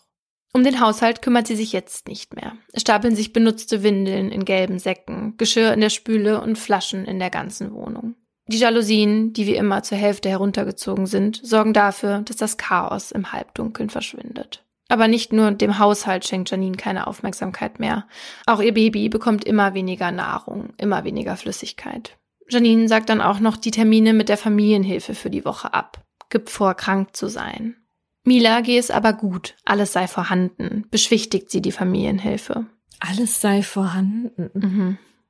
Am 29. Oktober sitzt Janine beim Bestattungsinstitut. An ihrer Seite Katjas Mutter Beate als moralische Stütze. Sie war es auch, die diesen Termin vereinbart hatte, nachdem Janine ihr offenbarte, dass ihre Tochter in drei Monaten sterben wird, wegen eines tennisballgroßen Tumors in ihrem Kopf. Was sie sich denn für ihre kleine Mila vorstellen könnte, wird Janine von der Mitarbeiterin gefragt, die ihnen gegenüber sitzt. Eine Seebestattung fände sie schön, antwortet die 21-Jährige emotionslos. Das würde passen. Schließlich komme sie ja ursprünglich von der Nordseeküste. Also was ist das? Also das jetzt, um eine Lüge aufrechtzuerhalten, weil ihre Schwester keine Zeit zum Telefonieren hatte, sitzt die jetzt im Bestattungsinstitut oder was? Ja, sitzt im Bestattungsinstitut und lässt sich beraten, wie sie ihre Tochter beerdigen kann, die überhaupt nicht sterbenskrank ist. Also, naja. Mit den Gedanken ist Janine aber nicht bei der Beerdigung ihres Kindes, sondern bei dem in zwei Tage beginnenden langen Wochenende im Club Charlotte. Dort soll von Donnerstag bis Sonntag durchgefeiert werden. Janine ist schon ganz aufgeregt, hofft sie doch Marco dort wieder zu treffen. Oh, ich krieg die Krise hier echt, das kann mich kaum halten. Mhm. Noch mehr als auf Marco freut sich die 21-Jährige allerdings auf das künstliche Glück, das sie unbedingt wieder spüren möchte. Problem ist nur, sie hat kein Geld mehr für den Monat und Drogen sind teuer. Also meldet sich Janine bei ihrem Betreuer, um die eigentlich erst für den kommenden Montag geplante Geldübergabe vorzuziehen. Bei dem Termin erzählt Janine dann auch noch von einem kaputten Kühlschrank, den es nicht gibt, und von einem gebrauchten ihres Nachbarns, den sie für 70 Euro kaufen könnte. Am Ende hat sie 320 Euro in der Tasche. Am Donnerstag entdeckt sie dann auf der Facebook-Seite des Clubs unter der Freundesliste das Profil von Marco. Sofort schickt Janine ihm eine Anfrage. Um 13.56 Uhr erscheint dann die erste Nachricht von ihm in ihrem Chatfenster. Janine erzählt Marco, dass sie nach ihrer ersten Goa-Party sanft gelandet und einfach nur geflasht war. Sowas habe sie noch nie erlebt, der absolute Wahnsinn. Ich freue mir den Arsch ab auf heute Abend. Wär geil, wenn wir uns sehen, tippt sie. Janine unterschreibt mit Faustdick hinter den Ohren, in Anspielung auf ihr kleines Tattoo, das sie hinter dem Ohr trägt. Ihren Freundinnen erzählt sie, dass sie übers Wochenende nach Münster zum Feiern fährt und Mila bei ihren Pflegeeltern bleibt. Doch statt Mila dort sicher unterzubringen, füttert und wickelt Janine sie gegen 19.30 Uhr an diesem Donnerstagabend zum letzten Mal. Nur in einem Body bekleidet, legt sie Mila nicht in ihr Kinderbett, sondern auf ihr eigenes, ohne sie zuzudecken, obwohl das Thermometer der Heizung nur 16 Grad anzeigt. Um sie herum baut Janine mit Kissen eine Absperrung, damit Mila nicht aus dem Bett fallen kann. Dann schließt sie die Tür hinter sich und lässt das drei Monate alte Kind allein zurück. Die erste Station an diesem Abend ist Vorglühen bei einer Freundin. Während die anderen sich irgendwann Richtung Innenstadt aufmachen, geht Janine zum Bahnhof, wo sie um 23.45 Uhr den Zug nach Münster nimmt. Gegen halb zwei betritt Janine dann den Club. Als erstes sucht sie die Tanzflächen nach Marco ab, bis sich ihre Blicke treffen. Eine ihrer ersten Fragen an ihn ist, von wem man Drogen kaufen könne. Janine versorgt sich mit Ecstasy und Speed und fängt an, sich Pillen einzuschmeißen und Nasen zu ziehen, um so schnell wie möglich das Gefühl zu erlangen, das sie seit dem letzten Mal so sehr vermisst. Und dann setzt es ein. Und Janine steigt in den siebten Himmel auf. Während sie durch die Großraumdisco schwebt, bleibt sie schließlich in einem Kreativraum hängen, bei dem bei Schwarzlicht mit fluoreszierenden Farben gemalt wird. Hier will sie bleiben. Hier, wo alles so schön bunt ist. Janine feiert immer weiter, gibt ihr ganzes Geld für Drogen aus. Ihre Sorgen werden immer kleiner. Alles fühlt sich leicht und unbeschwert an. Während die Welt um die 21-Jährige langsam verschwimmt, schreit 50 Kilometer entfernt ihre Tochter verzweifelt um Hilfe. Doch Janine hört sie nicht. Sie hört nur den dumpfen Bass der Musik. Es wird Freitag, Samstag und dann Sonntag. Am Sonntagmittag verlassen Janine und Marco gemeinsam den Club, um zu ihm in die WG zu gehen. Nachdem beide geduscht haben, legen sie sich ins Bett. Janine fällt in einen tiefen Schlaf, aus dem sie erst wieder am Montagmorgen erwacht. Als sie auf ihr Handy blickt, sieht sie Mila auf ihrem Hintergrundbild. Davor zeichnet sich eine Nachricht einer Freundin ab. Sie fände es komisch, dass Janine das ganze Wochenende Party mache, während ein Kind auf sie warte. Janine antwortet ihr, dass sie das gar nichts angehe. Mit den MitbewohnerInnen von Marco unterhält sie sich daraufhin über Mila, die bei ihren Pflegeeltern sein soll und nur noch wenige Monate zu leben habe. Als Janine die Geschichte erzählt, fängt sie an zu weinen. Ihr ist jetzt bewusst, dass ihre Tochter ihr Partywochenende nicht überlebt haben kann. Für eine halbe Stunde zieht sie sich deshalb auf die Toilette zurück. Erst am Vormittag des nächsten Tages fährt sie zurück nach Soest. Als Janine ihre Wohnung betritt, findet sie Mila tot auf ihrem Bett. Die 21-Jährige bricht zusammen, legt sich neben ihre Tochter und spricht mit ihr. Am nächsten Tag meldet sie sich bei Marco. Es sei öde und sie wäre lieber bei ihm, vermisse ihn. Mila sei bei ihrer Schwester. Und so verabreden die zwei, dass Marco Janine um 17.10 Uhr am Bahnhof in Münster abholen solle. Die nächsten zwölf Tage bleibt Janine bei Marco, oh. während in ihren eigenen vier Wänden die Leiche ihrer Tochter liegt. Sie geht feiern, schläft mit Marco und schmeißt sich Drogen ein. Als Janine dann am 18. November zu dem Termin mit ihrem Betreuer kommt, um das Geld für die nächsten zwei Wochen abzuholen, erklärt sie ihm, Mila sei zu Hause und eine Freundin passe auf. Der Betreuer besteht darauf, mit ihr in die Wohnung zu kommen. Auf dem Weg dorthin gesteht Janine ihm dann, dass Mila gestorben sei. Ganz plötzlich sei sie eines Morgens nicht mehr aufgewacht. Sie sei dann vor Schreck zu ihrem Freund nach Münster gefahren. Sofort wird die Polizei verständigt, die in der völlig verwahrlosten und vermüllten Wohnung auf dem Bett eine verweste Babyleiche findet. Ein halbes Jahr später beginnt der Prozess gegen Janine am Landgericht Arnsberg. Die mittlerweile 22-Jährige erscheint in schwarzem Hoodie, der ihre jetzt kurzen braunen Haare verdeckt und dessen Kapuze tief ins Gesicht gezogen ist. Darunter blitzen ab und an ihre müden Augen hervor, die von einer dicken schwarzen Brille umrandet sind. Die Monate in Untersuchungshaft haben Janine zugesetzt. Mittlerweile ist sie in einer Einzelzelle untergebracht, aus Sorge vor Angriffen der Mitgefangenen. Janine wirkt teilnahmslos, als der Staatsanwalt ihr ihre Tat vorwirft. Die Angeklagte habe ihr Kind qualvoll verdursten und verhungern lassen, weil sie ihrem eigenen Leben im Weg stand und sie mit der Verantwortung überfordert war. Grausam und aus niedrigen Beweggründen habe sie ihr Kind durch Unterlassen ermordet. Diesen Vorwurf lässt die Verteidigung nicht lange auf sich sitzen. Janine gibt gleich zu Beginn des ersten Prozesstages zu, ihre Tochter allein gelassen zu haben. Dass sie stirbt, habe sie aber nicht gewollt. Als sie am 31. Oktober zum Bahnhof gegangen sei, habe sie noch gedacht, in ein paar Stunden wieder zurück zu sein. Es habe einen Zug um kurz vor fünf zurück nach Soest gegeben. Den habe sie nehmen wollen. Janine will nicht gewusst haben, dass die Party mehrere Tage gehen sollte und habe durch die Drogen die Zeit vergessen. Immer wieder betont sie, sie habe nicht gewollt, dass Mila stirbt. Ich habe sie hingelegt und habe sie dann vergessen, sagt sie mit leiser Stimme. Mm. Als nächstes wird der Rechtsmediziner gerufen. Laut seinem Gutachten starb Mila zwischen Freitagabend und Sonntag an den Folgen der Unterversorgung. Säuglinge in dem Alter bräuchten täglich zwischen 600 und 900 Milliliter Flüssigkeit. Spätestens als Mila am Freitagmorgen erwachte und nicht gefüttert wurde, muss sie daher aufgrund ihres Hungers bzw. Durstgefühls angefangen haben zu schreien.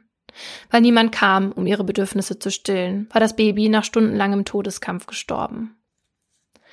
Um herauszufinden, ob der Mutter klar war, dass dies geschehen kann, wird der nächste Sachverständige in den Zeugenstand geladen. Der psychiatrische Gutachter ist sich sicher, dass Janines Einsichts- und Steuerungsfähigkeit beim Verlassen der Wohnung am Donnerstag nicht eingeschränkt waren. Zu dem Zeitpunkt sei sie in der Lage gewesen, sowohl ihre eigenen Interessen als auch die Gefährdung ihres Kindes zu erkennen und gegeneinander abzuwägen. Obwohl der Gutachter bei Janine das fetale Alkoholsyndrom, eine hirnorganische Schädigung, feststellen kann, die durch den Alkoholkonsum der Mutter in der Schwangerschaft entstanden ist, kommt er zu dem Schluss, dass dieses nicht in der Weise ausgeprägt sei, dass es mit einer schweren Persönlichkeitsstörung vergleichbar sei. Also der Gutachter hat schon gesehen, dass sie dieses Syndrom hat, ne? Und dass das auch ihr Leben beeinflusst. Mhm. Zum Beispiel halt in dem Sinne, dass sie keine normalen Beziehungen eingehen kann, dass sie auch einen geringen Intelligenzquotienten hat und dass sie auch immer sehr viel lügt. Doch durch die Drogen im Zusammenwirken mit dem Syndrom sei Janine irgendwann im Laufe der ersten Nacht in den Zustand einer krankhaften seelischen Störung geraten. Es könne nicht ausgeschlossen werden, dass sie durch diese Wirkung die Zeit vergaß und die Sorge um ihre Tochter aus ihren Gedanken verschwand. Der Sachverständige hält Janine daher für den Tatzeitraum für eingeschränkt schuldfähig. In den nächsten Verhandlungstagen werden Zeuginnen aus Janines Umfeld geladen. Darunter auch ihre beste Freundin Katja, die mit den Tränen kämpft, als sie erzählt, wie Janine ihr von dem Hirntumor der kleinen Mila erzählte. Sie habe, wie viele andere Zeuginnen, eine liebevolle Mutter kennengelernt. Umso enttäuschter sei sie jetzt von ihrer ehemals besten Freundin. Am Ende ihrer Aussage wendet sie sich noch zu Janine und sagt, wenn ich mir vorstelle, wie lange Mila geschrien hat. Sie hat dich gerufen, sie hat auf dich gewartet. Auf die Lüge mit dem Hirntumor angesprochen, erklärt Janine, sie habe es sich ausgedacht, um Aufmerksamkeit zu bekommen. Das habe sie schon oft getan, ein Symptom des fetalen Alkoholsyndroms. Sie wisse nicht, warum sie sowas mache. Sie könne die Lügen nicht kontrollieren. Nach acht emotionalen Verhandlungstagen setzt der Staatsanwalt zum Plädoyer an. Ungewohnt brüchig ist seine Stimme, die Hände zittern, mit denen er seine handgeschriebene Rede festhält. Noch nie hätte er es mit einem Opfer zu tun gehabt, das noch nicht einmal vier Monate alt war. Auch wenn man davon ausgehen müsse, dass die 22-jährige Angeklagte ein fetales Alkoholsyndrom hat, habe dies nicht den Stellenwert einer psychischen Erkrankung. Die Frau habe gewusst, was sie tat, als sie zu der Party ging und ihr Kind seinem Schicksal überließ. Die Angeklagte habe Drogen nehmen wollen und gewusst, dass sie im Rausch nicht mehr verantwortlich handeln werden könne. Sie habe daher nicht planen können, nach drei Stunden wieder nach Hause zu fahren. Mord durch Unterlassen fordert der Staatsanwalt deshalb. Zu 75 Prozent stimme ich dem Staatsanwalt zu. So beginnt der Verteidiger sein Plädoyer. Er betont nochmal, dass seine Mandantin noch in der Nacht habe zurückfahren wollen, durch den Drogenkonsum sei sie dann aber nicht mehr einsichts- und steuerungsfähig gewesen. Er plädiert auf fahrlässige Tötung und verminderte Schuldfähigkeit. In ihrem letzten Wort flüstert Janine unter Tränen, mir tut es leid. Was passiert ist, ist ganz schrecklich. Dann fügt sie in etwas lauterem Ton hinzu, eigentlich ist es scheißegal, was ich für eine Strafe kriege. Ich bin sowieso schon gestraft genug. Am 9. Juli 2014 ergeht schließlich das Urteil. Janine wird wegen grausamen Mordes durch Unterlassen aus niedrigen Beweggründen zu einer lebenslangen Freiheitsstrafe verurteilt. Für die Begründung seines Urteils nimmt sich der Vorsitzende Richter eine ganze Stunde Zeit. Janine habe aus Erfahrung gewusst, dass der von ihr gewünschte Zustand künstlichen Glücks sie in ihrer Handlungsfähigkeit einschränken könnte. Dabei sei ja auch bewusst gewesen, dass die durch die vorherige Mangelversorgung bereits geschwächte Mila mehrere Tage ohne Versorgung nicht überleben, sondern qualvoll verhungern und verdursten würde. Beim Verlassen der Wohnung und bei der Entscheidung, im Club Drogen zu nehmen, sei Janine in der Lage gewesen, abzuwägen. Erst nach Einnahme der Drogen ergebe sich da etwas anderes. Janine habe billigend in Kauf genommen, wegen des Drogenkonsums nicht mehr nach Hause fahren zu können. Strafrechtlich entscheidend sei deshalb der Zeitraum vom Verlassen der Wohnung bis zur ersten Drogeneinnahme, nicht die Zeit nach dem Konsum. Bei ihrer Tat habe Janine grausam gehandelt. Das Leiden des zurückgelassenen Säuglings habe sich mindestens zwölf Stunden gezogen indem sie lieber mit einem potenziellen Partner feiern gehen und sich berauschen wollte, als den Tod ihres Kindes zu verhindern, handelte sie außerdem aus niedrigen Beweggründen. Sie habe ihr Interesse, ein relativ sorgloses Leben ohne Verantwortung weiterführen zu können, über das Lebensrecht ihrer Tochter gestellt. Der Angeklagten sei das Schicksal ihres Kindes um des eigenen Vergnügen willens egal gewesen. Am Ende des Urteils steht noch, Glück bedeutet für die Angeklagte nicht das mit den alltäglichen Sorgen und Nöten einhergehende Mutterglück, sondern ein künstlicher Zustand, in dem die Realität völlig verdrängt war.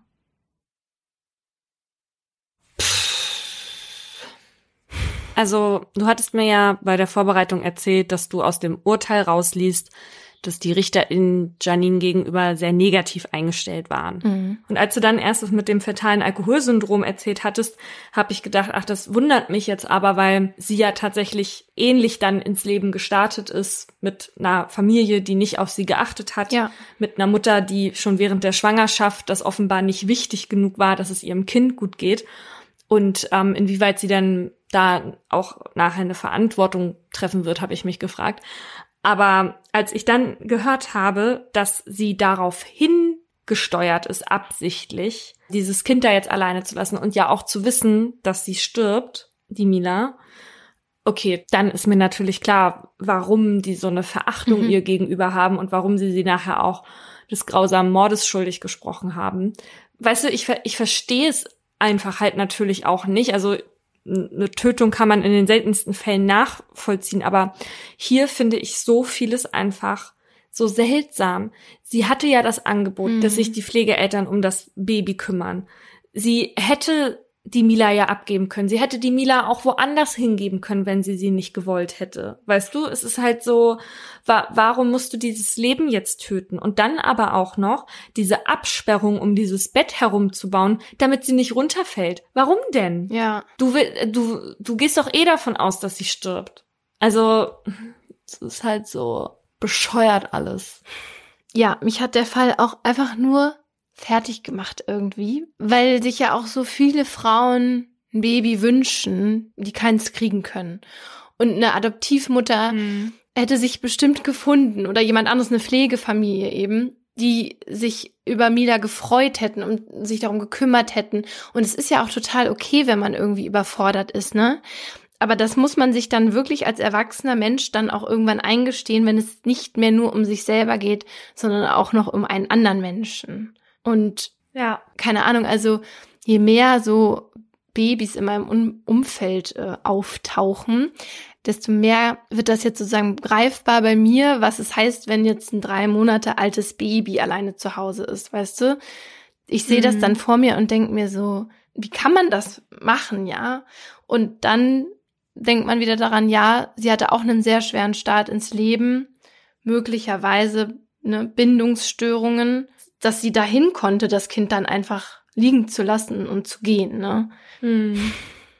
Ja, und vor allem, dass sie sich so selber gedacht hat, nur weil sie jetzt ein Kind hat, will sie nicht auf ihren Lebensstil da verzichten.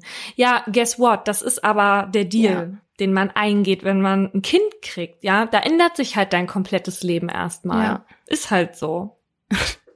ja, und um auf die Tat an sich jetzt wieder zurückzukommen, dieses verhungern bzw. verdursten lassen. Das war ja jetzt nicht nur objektiv betrachtet super grausam, sondern auch rechtlich. Und warum? Darum geht's jetzt in meinem Aha. Das Gericht hat zwar festgestellt, dass jetzt akuter Durst bei einem Menschen keine Schmerzen im eigentlichen Sinne auslöst, aber ein extrem belastendes Gefühl. Und dieses Gefühl sei heftiger als das Gefühl bei Hunger, hat zumindest der Sachverständige im Gericht erklärt. Und er hat dann auch nochmal gesagt, dass ein selbstständiger Mensch dann natürlich alles dafür tun würde, um an Flüssigkeit zu gelangen. Und ein Säugling, klar, der kann das halt nicht und versucht dann diesem Zustand irgendwie durch Schreien ein Ende zu setzen. Und Menschen, die zum Beispiel vor einem medizinischen Eingriff nichts trinken dürfen, die beschreiben das Gefühl auch schlimmer als Schmerzen. Und ich kann da auch aus eigener Erfahrung sprechen, weil im Februar war eigentlich ein Eingriff bei mir geplant und für den musste ich einen Tag vorher einen Covid-Test machen in demselben Krankenhaus. Und dann, als ich dann am nächsten Morgen nüchtern, also ohne Trinken und Essen, dahin kam, war das Ergebnis von dem Test noch nicht da und es hieß, das Labor ist gerade überfordert. Und ich muss halt warten, weil man halt ohne negativen Test nicht in den OP-Saal durfte.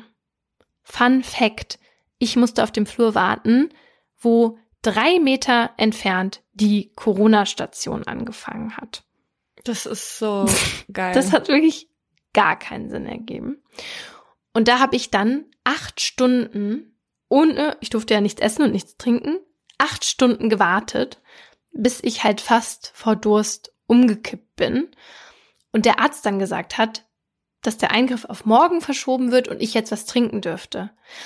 Also das war toll, danke. Ja, ey. Also das war echt so schlimm. Also mir wurde da auch richtig schummrig und so elend diese Stunde. Also mit jeder Stunde, ja. die ich da war, wurde es viel schlimmer. Ja, das ist ja auch kein Wunder, weil dein Körper muss ja irgendwie darauf aufmerksam machen, dass du hier langsam auf eine Dehydrierung zusteuerst. Ja. Und deswegen kann man das eben trotzdem als Qual ansehen. Und das gleiche auch mit Hunger, ne? Im Fall von Mila sprach das Gericht dann auch von einem starken, belastenden Hungerstress, der dann halt kommt.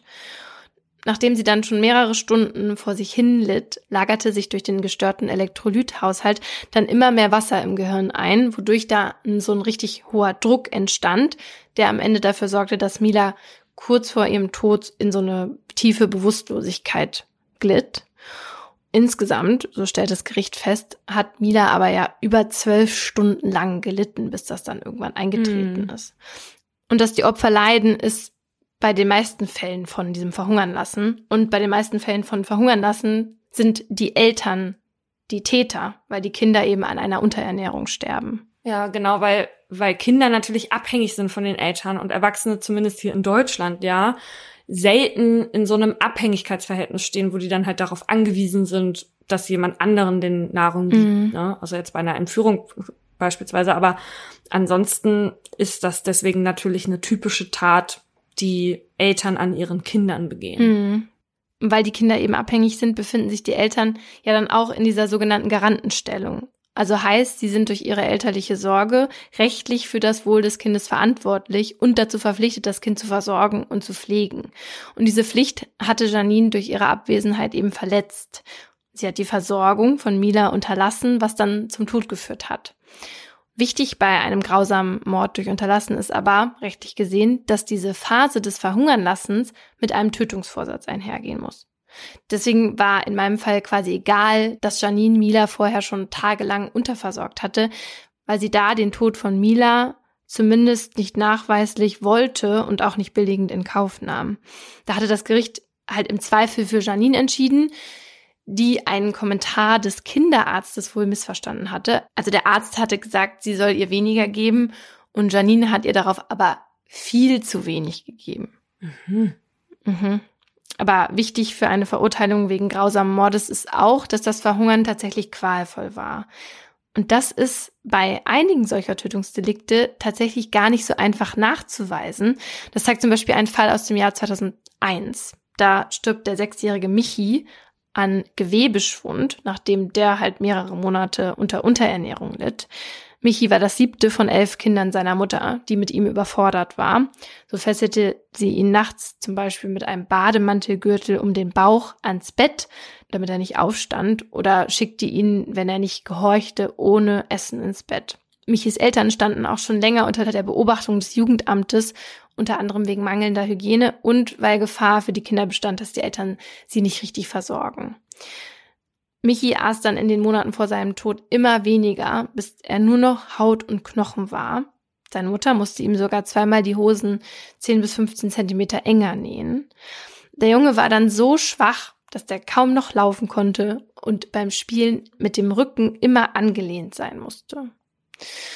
Das Landgericht Cottbus verurteilte die Eltern auch am Ende wegen grausamen Mordes durch Unterlassen. Der BGH hob das Urteil aber aus mehreren Gründen auf, unter anderem, weil nicht belegt werden konnte, dass Michi zum Zeitpunkt, als seine Eltern den Tötungsvorsatz hatten, unter dem Hunger litt. Michi starb nämlich nicht am ah. akuten Verhungern, sondern weil der schon mindestens drei Jahre lang unterernährt war. Wie furchtbar ist das? Ja. Nach dem medizinischen Sachverständigen würden Kinder mit chronischer Mangelernährung irgendwann halt kein Verlangen mehr nach Essen und Trinken verspüren. Und Michi hatte offenbar irgendwann auch wirklich keinen Hunger mehr gehabt, was man auch daran gesehen hat, dass selbst wenn er zum Essen mal gerufen wurde, dann auch nichts mehr aß. Und deshalb wurden Michis Eltern dann im zweiten Prozess dann eben nicht wegen Mordes, sondern wegen Totschlags zu 13 beziehungsweise 11 Jahren Haft verurteilt. Ja. Also ja, ich verstehe es rechtlich, mhm. ne, weil man halt am Ende nicht sagen konnte, wann hatten die diesen Tötungsvorsatz und wann hatten bei Michi die Qualen schon aufgehört, aber man weiß es ja auch nicht genau. Ja. Aber auch wenn man das jetzt rechtlich nicht so werten kann, muss man ja einfach ganz klar sagen, dass so eine Unterernährung, bei der man nachher nicht mal mehr in der Lage ist zu gehen oder normal zu spielen, eine grausame Tat an sich ist, ne? Ja, und ein ganz dolles Leid. Ja, also einfach grausam, obwohl es da jetzt keinen Tötungsvorsatz dann vielleicht gegeben haben mag und jetzt nicht als Mord zählt. Ne? Mhm. Ne? Aber beispielsweise, was wir jetzt als grausam bezeichnen, ist halt manchmal so frustrierend, weil es rechtlich so ein bisschen egal ist. Ne? Und das ist halt auch so ein bisschen der Knackpunkt beim Mordmerkmal der Grausamkeit, weil es dann nämlich heißt, dass grausam tötet, wer dem Opfer Schmerzen oder Qualen körperlicher oder seelischer Art zufügt, die nach Stärke oder Dauer über das für die Tötung erforderliche Maß hinausgehen. Und das ist ja jetzt erstmal so ein bisschen vage, weil was ist denn jetzt eigentlich dieses erforderliche Maß? Mhm. Ne? Also kann man sich schwierig was drunter vorstellen und das ist tatsächlich auch selbst in Fachkreisen, ist man sich da nicht so einig drüber. Was man aber sagen kann, ist, dass es nicht reicht, wenn das Opfer Schmerzen hatte oder die Tat brutal verübt wurde. Denn mindestens eines von beiden wird bei fast allen Fällen, die wir hier im Podcast behandelt haben, zutreffen. Und längst nicht alle haben dieses Mordmerkmal der Grausamkeit erfüllt. Ein Beispiel, wo es jetzt nicht über das erforderliche Maß hinausgeht, ist beispielsweise, ein Einbrecher geht auf eine Yacht, macht da seine Beute, Yachtbesitzer erwischt ihn und weil der Täter Angst vor einer Gegenüberstellung hat oder dass er dann irgendwann aufliegt, schließt er den Besitzer in seine Kajüte ein und bohrt ein Loch ins Schiff, ja, und lässt das dann ganz langsam sinken. Und auch wenn der Besitzer über Stunden weiß, dass das Schiff mit ihm sinken wird, gelten seine Qualen nicht als über das für den Tod erforderliche Maß hinaus. Also ich stelle mir das mit die schlimmste Art zu sterben vor, ehrlich gesagt, und finde es super grausam. Hm. Also so ein langsames Ertrinken, also das muss ich ehrlich sagen, verstehe ich nicht. Ja, und vor allem, weil man ja auch Todesangst hat eigentlich dabei. Ja, über Stunden. Hm. Wo das Mordmerkmal der Grausamkeit aber fast immer bejaht wird, ist eben bei Verbrennen am lebendigen Leib oder auch beispielsweise bei dem Erstickungstod in den Gaskammern von Auschwitz und eben beim Verhungern lassen. Viele erinnern sich auch sicher noch an den Foltermord in der JVA Siegburg, den ich in Folge 7 erzählt habe. Mhm. Da hatten mehrere Gefängnisinsassen ihren Mitinhaftierten Hermann H. über Stunden gefoltert. Die haben da unter anderem eine Pro- und Kontraliste erstellt, was für oder gegen seine Tötung sprechen würde. Und zwar halt in seinem Beisein bevor sie dann mehrere Male versuchten, ihn zu töten und ihn auch nach seinen Nahtoderfahrungen dann befragten, hatten sie Hermann H. noch Passagen aus der Bibel vorgelesen. Und das, so hält das Urteil das später fest, das kam quasi einer Hinrichtungszeremonie gleich. Und hier ging das Gericht dann eindeutig davon aus, dass das grausam war, weil alles bis zur letztendlichen Tötung sehr lange gedauert hat und durch die ganzen Misshandlungen quasi ein Klima der Todesangst entstanden ist. Also hier haben sie das irgendwie ganz, ganz deutlich gesehen. Und daran kann man eben sehen, dass sich die Grausamkeit nicht nur in der Art der Tötung widerspiegeln kann, sondern sich auch aus den Umständen ergeben kann, unter denen die Tötung eben stattfindet. Und Hermann H. hatte hier durch die Folterung nicht nur körperliche Qualen erlitten, sondern auch seelische. Ja, und das hatte das Gericht übrigens ja auch bei Lea gesehen, als sie verbrannt ist. Also nicht nur ihre körperlichen Qualen, sondern auch die seelischen, weil sie ja schon als sie mit Benzin übergossen wurde, in Todesangst versetzt wurde und wusste, dass nicht nur sie, sondern auch ihre ungeborene Tochter sterben soll. Mhm. Und übrigens Stichwort noch mitbekommen, das ist auch Voraussetzung für die Grausamkeit. Also das Opfer muss diese Qualen und das Leid noch empfinden können. Und deswegen müssen die Gerichte auch das Merkmal verneinen, wenn das Opfer während der Tat die dann zur Tötung führen soll, schon bewusstlos gewesen ist. Ja, entweder weil das Opfer bewusstlos war oder weil es aufgrund von bereits zugefügten Schmerzen andere Schmerzen nicht mehr fühlen konnte. Dazu gab es nämlich einen Fall aus der Nähe von Bamberg. Da haben zwei Männer einen anderen erstochen. Und die haben dem Opfer zuerst mehrmals mit einem Küchenmesser in den Hals gestochen und ihn danach geknebelt und versucht, ihm noch Hände und Füße abzutrennen. Es hat dann nicht geklappt. Und daraufhin ist er dann gestorben, und zwar an den Stich, an diesen ersten Stichverletzungen. Und hier wurden die beiden Täter aber nicht wegen grausamen Mordes verurteilt, und zwar, weil nicht festgestellt werden konnte, ob das Opfer beim Knebeln und auch beim versuchten Abtrennen von Händen und Füßen noch in der Lage war, diese zusätzlichen Schmerzen zu empfinden, oder ob nicht halt diese bereits vorher erlittenen Stichverletzungen in den Hals diese neuen Schmerzen überlagert hatten. Mhm. Aber ganz ehrlich, woher? So, also, sie können ja auch nicht jemanden dann gefragt haben, und man kann sich ja auch, klar, man kann sich nicht sicher sein, dass man, dass er dann diese anderen Schmerzen nicht gespürt hat. Aber finde ich ja interessant, dass man dann einfach davon ausgeht. Ja, also davon ausgeht oder halt im Zweifel. Ja. Ne? Also ich glaube, wenn die das wirklich nicht so richtig sagen können. Aber das war ja im Grunde genommen bei dem Michi auch so, wo sie davon ausgegangen sind, dass er am Ende keinen Hunger mehr verspürt hat, weil er halt über drei Jahre lang unterernährt war. Er hat halt offenbar mhm. so der wissenschaftliche Stand und die ExpertInnen vor Gericht diese Schmerzen halt nicht mehr richtig mitbekommen. Ja. Oder war über diesen Punkt hinaus. Ja. ja. So, wieder ein weiteres Mordmerkmal behandelt. Mhm. Um dich jetzt am Ende der Folge auf bessere Gedanken zu bringen, kann ich dir noch einen neuen Schwank aus meinem Leben erzählen. Und zwar war ich am. Sonntagabend auf Mallorca mit meinen Freundinnen was essen. Und wir sind da gerade mit der Hauptspeise fertig, als es richtig doll anfängt zu regnen. Zumindest hört es sich so an, als würde es regnen. Und wir gucken direkt so raus und sehen aber keinen Regen. Und dann drehen wir uns zur anderen Seite um und dann sehen wir, es regnet im Restaurant. Und zwar halt von der Decke durch ähm, die Lampe. Und zwar so richtig doll. Hä? Ja, durch die Lampen hat's dann geregnet. Und der eine Tisch ist schon aufgestanden, weil diese Frauen, die da saßen, auch schon komplett nass waren. Und dann kam auch der Kellner zu uns und meinte so, wir haben ein kleines Feuer in der Küche, aber ist nicht so schlimm, bleiben Sie einfach sitzen. Und dann dachte ich mir, okay.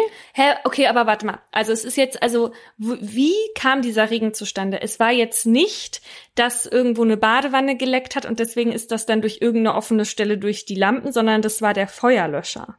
Ja, genau, es waren diese Sprenkler. Sozusagen die Sprenkleranlage ist angegangen. Ja, okay. Aber er war ja total entspannt und meinte so, nichts Schlimmes, Sie können sitzen bleiben. Und ich wollte ja auch noch meine Tiramisu bestellen. und dann meinte ich zu ihm, Ach so, können wir dann jetzt noch einen Nachtisch bestellen? Oder ist die Küche jetzt vorbei? Das wäre schlimm. Und er dann so, nee, die Köche sind doch da draußen und zeigt dann so nach draußen, wo, wo dann wirklich so vier Köche standen und ich so, okay. Also die Köche wurden jetzt evakuiert, aber wir Gäste sollen jetzt einfach hier sitzen bleiben und können ja eh nichts mehr bestellen. aber ihr müsst doch erst bezahlen. Ja, das ist halt das Ding. Ihr müsst schon noch sitzen bleiben, bis ihr bezahlt habt. Genau, denn nach zehn Minuten, als dann auch mal die Feuerwehr kam, durften wir dann doch das Restaurant auch verlassen, aber eben nicht, bevor wir nicht gezahlt haben. Und dann mussten wir noch schnell bezahlen. Geil. Und dann kamen die Feuerwehrmänner richtig rein. Also ich dachte mir so, also Top drei der schlimmsten Restaurant. Äh, Besuche. Da wird einem ja richtig was geboten. Aber nur weil du die Tiramisu nicht bekommen ja. hast. Ich habe erst gedacht, als du gesagt hast, es hörte sich so an, als ob es mhm. regnet, habe ich erst an einen Hund gedacht oder an irgendeine verwirrte Person, oh die Gott. einfach irgendwie neben euch pinkelt oder so. Weil als ich das letzte Mal auf Sizilien war, da hatte meine Begleitung so einen Gutschein bekommen für so ein relativ gutes Hotel in Taormina. Dann saßen wir da am Frühstückstisch und auf einmal roch es so komisch. Und da hat also der Hotelhund, der vorher auch überall immer Nein. auf die Stühle gehopst ist, einfach da neben das Frühstücksbuffet einen Gruß hinterlassen. Gekackt. Nee. Kannst das so nennen? Oder man drückt es netter aus. Ja, aber man muss ja auch fragen, ob groß oder klein. Das macht auch nochmal einen Unterschied. Es war ein Geschenk, wo man eine Schleife drum binden konnte. Und damit bis zum nächsten Mal, wenn es heißt, Paulina und Laura gehen essen.